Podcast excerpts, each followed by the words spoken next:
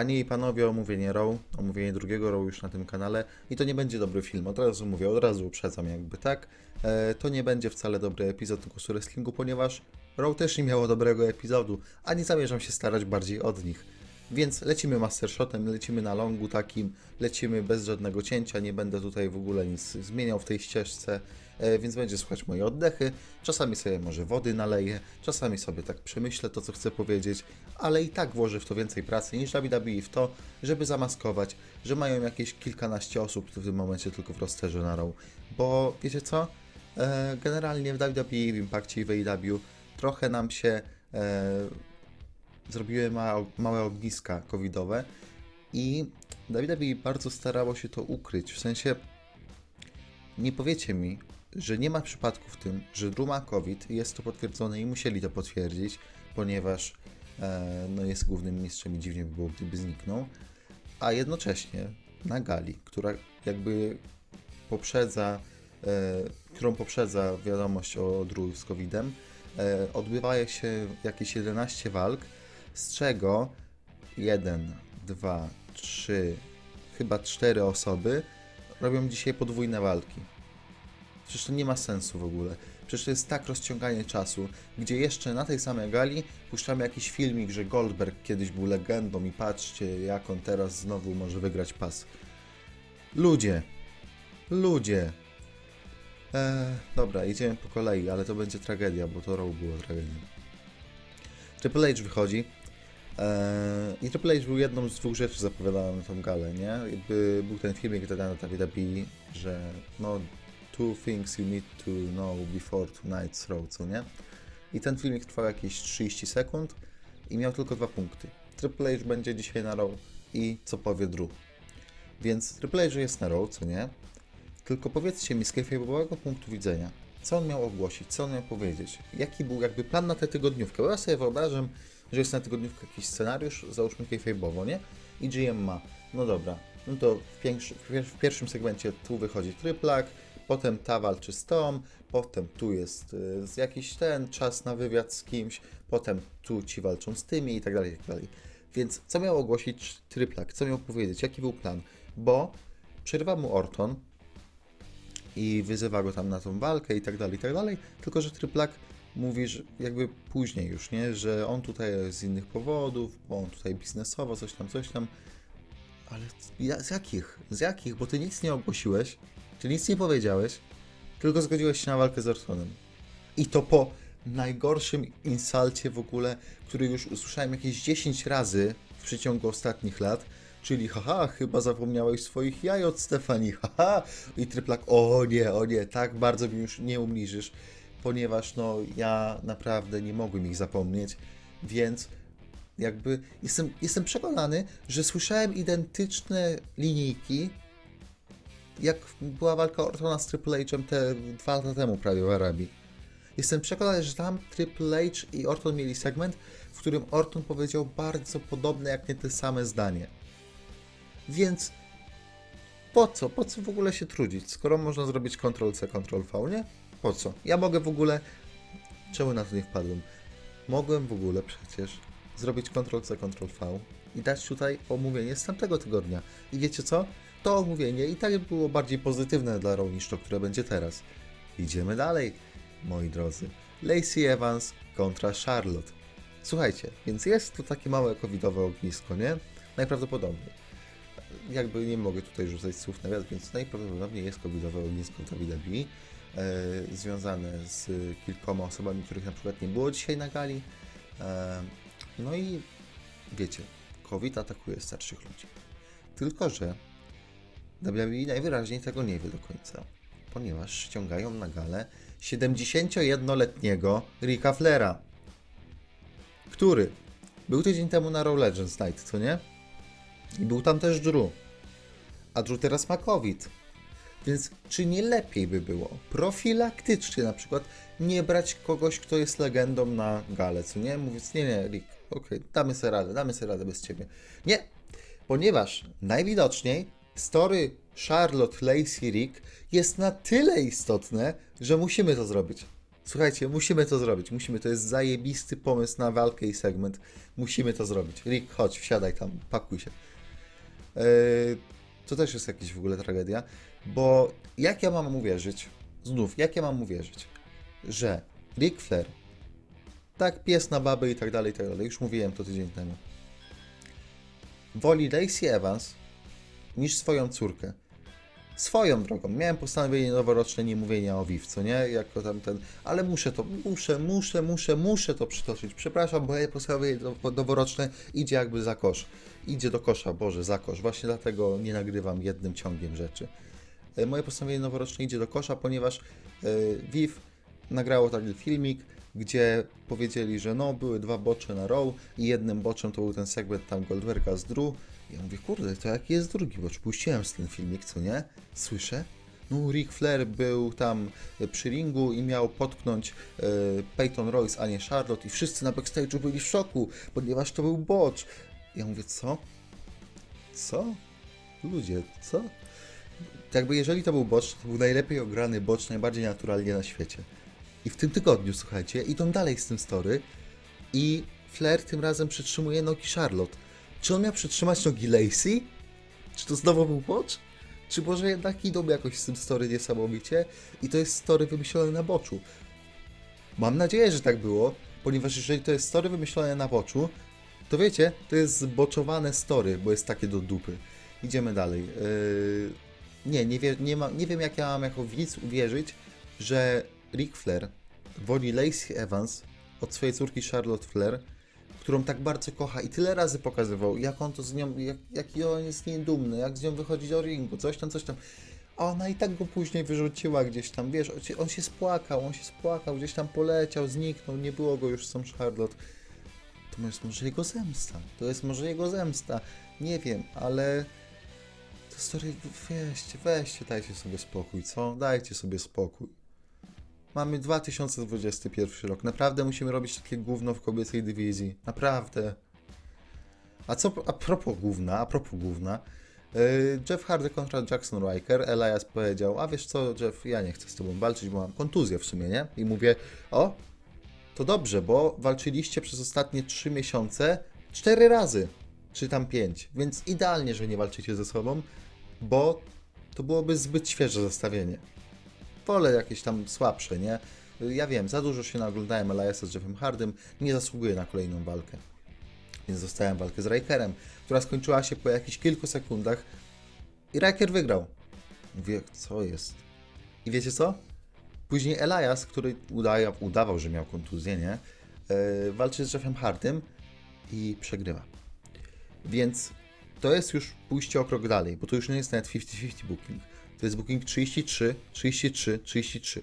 Może Riker dostaje 34, on dostaje ten 1%, który został.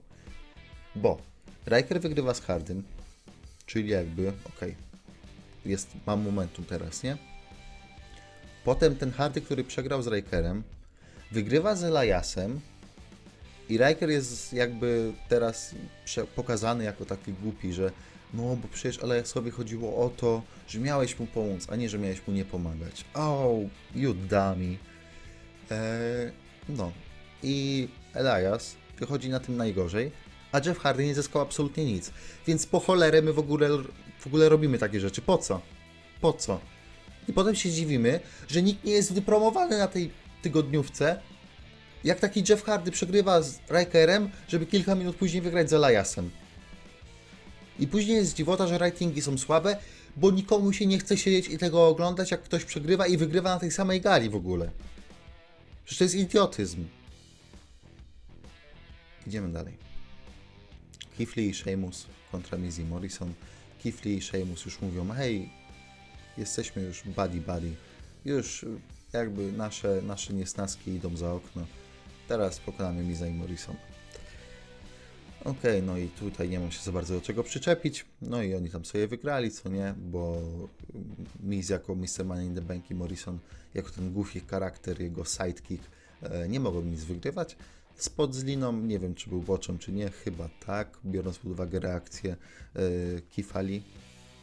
Mm. Ale idąc dalej, Lee i Sheamus wygrywają. W tym czasie mamy wywiad już po walce, nie? Mamy wywiad z Triple H'em. Triple H mówi tak, dobra, przyjmuję wyzwanie. I są reklamy i po reklamach Sheamus i Lee walczą. Słuchajcie, coś tutaj, coś tutaj zostało, nie wiem, wycięte, coś nie zostało pokazane.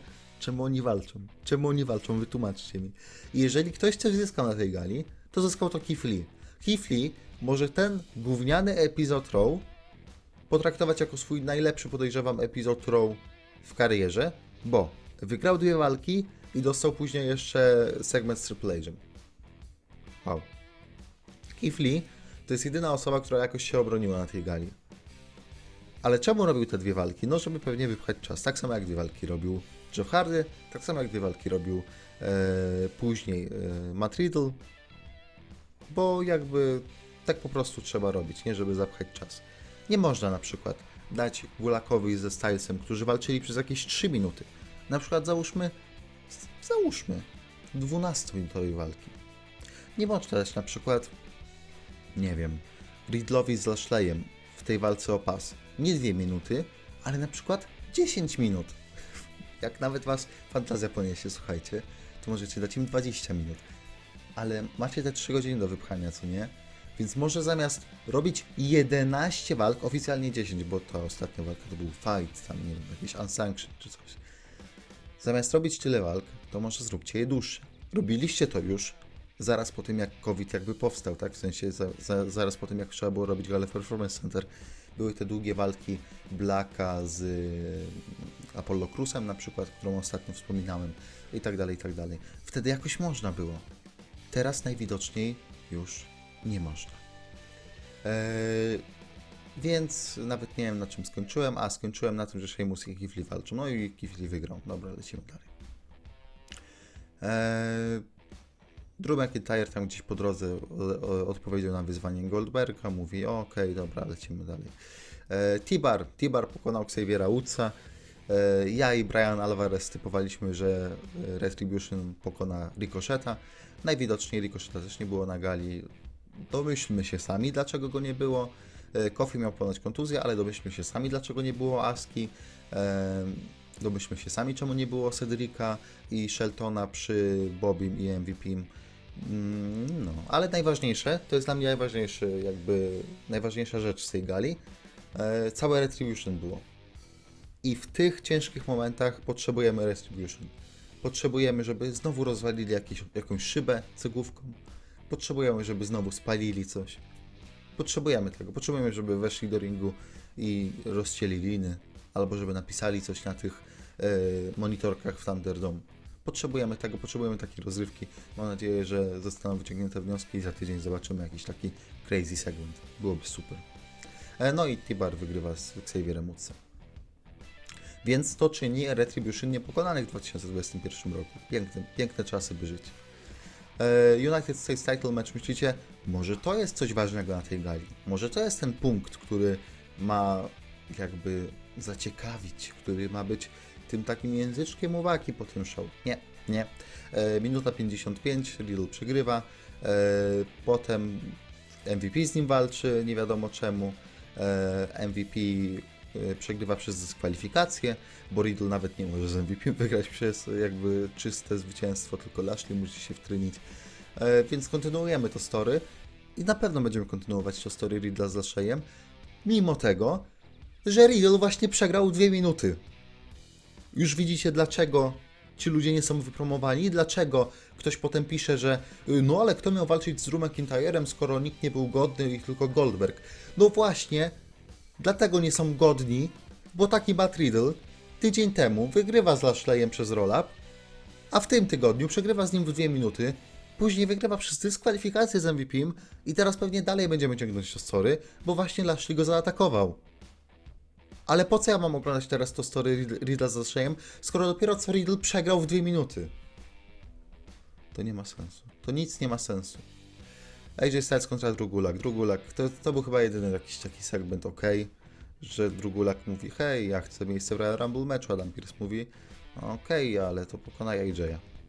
Ale co on zrobił takiego, że, że, że on ma miejsce, a ja nie? No nie wiem, jest mistrzem byłem WWE na przykład. Eee, nie wiem, nie wiem co mam powiedzieć, nie wiem co mam powiedzieć. Już powiedziałem, że mogli dać im, nie wiem, chociażby 12-15 minut, a nie 3 i by się łatwiej jakoś czas wypełnił. AJ wygrywa. E, Drew nie ma w Royal Rumble meczu jeszcze. Może się nagle okaże, że za tydzień wygra z kimś innym i wejdzie do Rumble. E, I tak była już chyba czwarta, 40 coś i myślę sobie, o, no to może już w końcu ta walka Ortona z, e, z Triple H'em, nie? Nie, nie, jednak jeszcze trzeba walnąć team mecz, którego nigdy nie widziałem w życiu, czyli Shayna Baszler i Nia Jax kontra Mandy Rose i Dana Brooke. I zrobili dokładnie to, co, e, co zostało zrobione dosłownie kilkadziesiąt minut wcześniej. Kilkadziesiąt minut wcześniej, czyli mamy tak, nie? Mamy zmianę. Mamy zmianę w końcówce walki, kiedy wydaje się, że już jest wszystko załatwione, że już wystarczy tylko przypiąć w zasadzie, e, to wtedy ten tag team, który wygrywa, zmienia się ze sobą. E, Sheamus i Keith Lee, jak wygrywali z Mizem i Morrisonem, to tam Sheamus zmienił Keitha nie? Klepnął go w plecy i wow, wygrał, siema. A teraz mamy ten tag team mecz i Shayna zmienia się znają w końcówce i Shayna wygrywa. Ej, czy wy wiecie, że dopiero co zrobiliście ten finish? Czy wy, czy wy w ogóle czytacie te, sto, te, te scenariusze, które macie na gale? Bo chyba nie. Ostatni segment, bo przecież to nie była walka. E, Triple H kontra Randy Orton. Mm, nie wiem od czego zacząć nawet. E, Okej, musieli mieć jakiś draw, nie? Z tym Triple H'em. Wciąż tylko nie wiem, co on chciał ogłosić. Słuchajcie, zgadujcie w komentarzach, co Triple H chciał ogłosić na Raw. Bo ja nie wiem, bo ja nie wiem. Nic nie ogłosił. Byłem głupi na tyle, że pomyślałem, może, może coś w związku z Rumble ogłosi, może coś, coś, coś, coś. Nie, nie, nie wiem, co chciał ogłosić. E, W każdym razie Triplak walczy z Ortonem, wyjmuje sobie w końcu młot, no i wchodzi z tym młotkiem do ringu i nagle e, światła już zaczynają tak gasnąć, nie? Mówię, oho. Jakoś kilka minut wcześniej przewidziałem, że może będzie coś z Alexą albo z y, Wyattem. No, jak się okazało, z Alexą. Ale wcześniej. Kto podpalił ten młotek Triple H'owi? Czy to Triple H sam sobie go podpalił? Czy to Alexa go podpaliła? Czy on się sam podpalił? Bo ja nie wiem.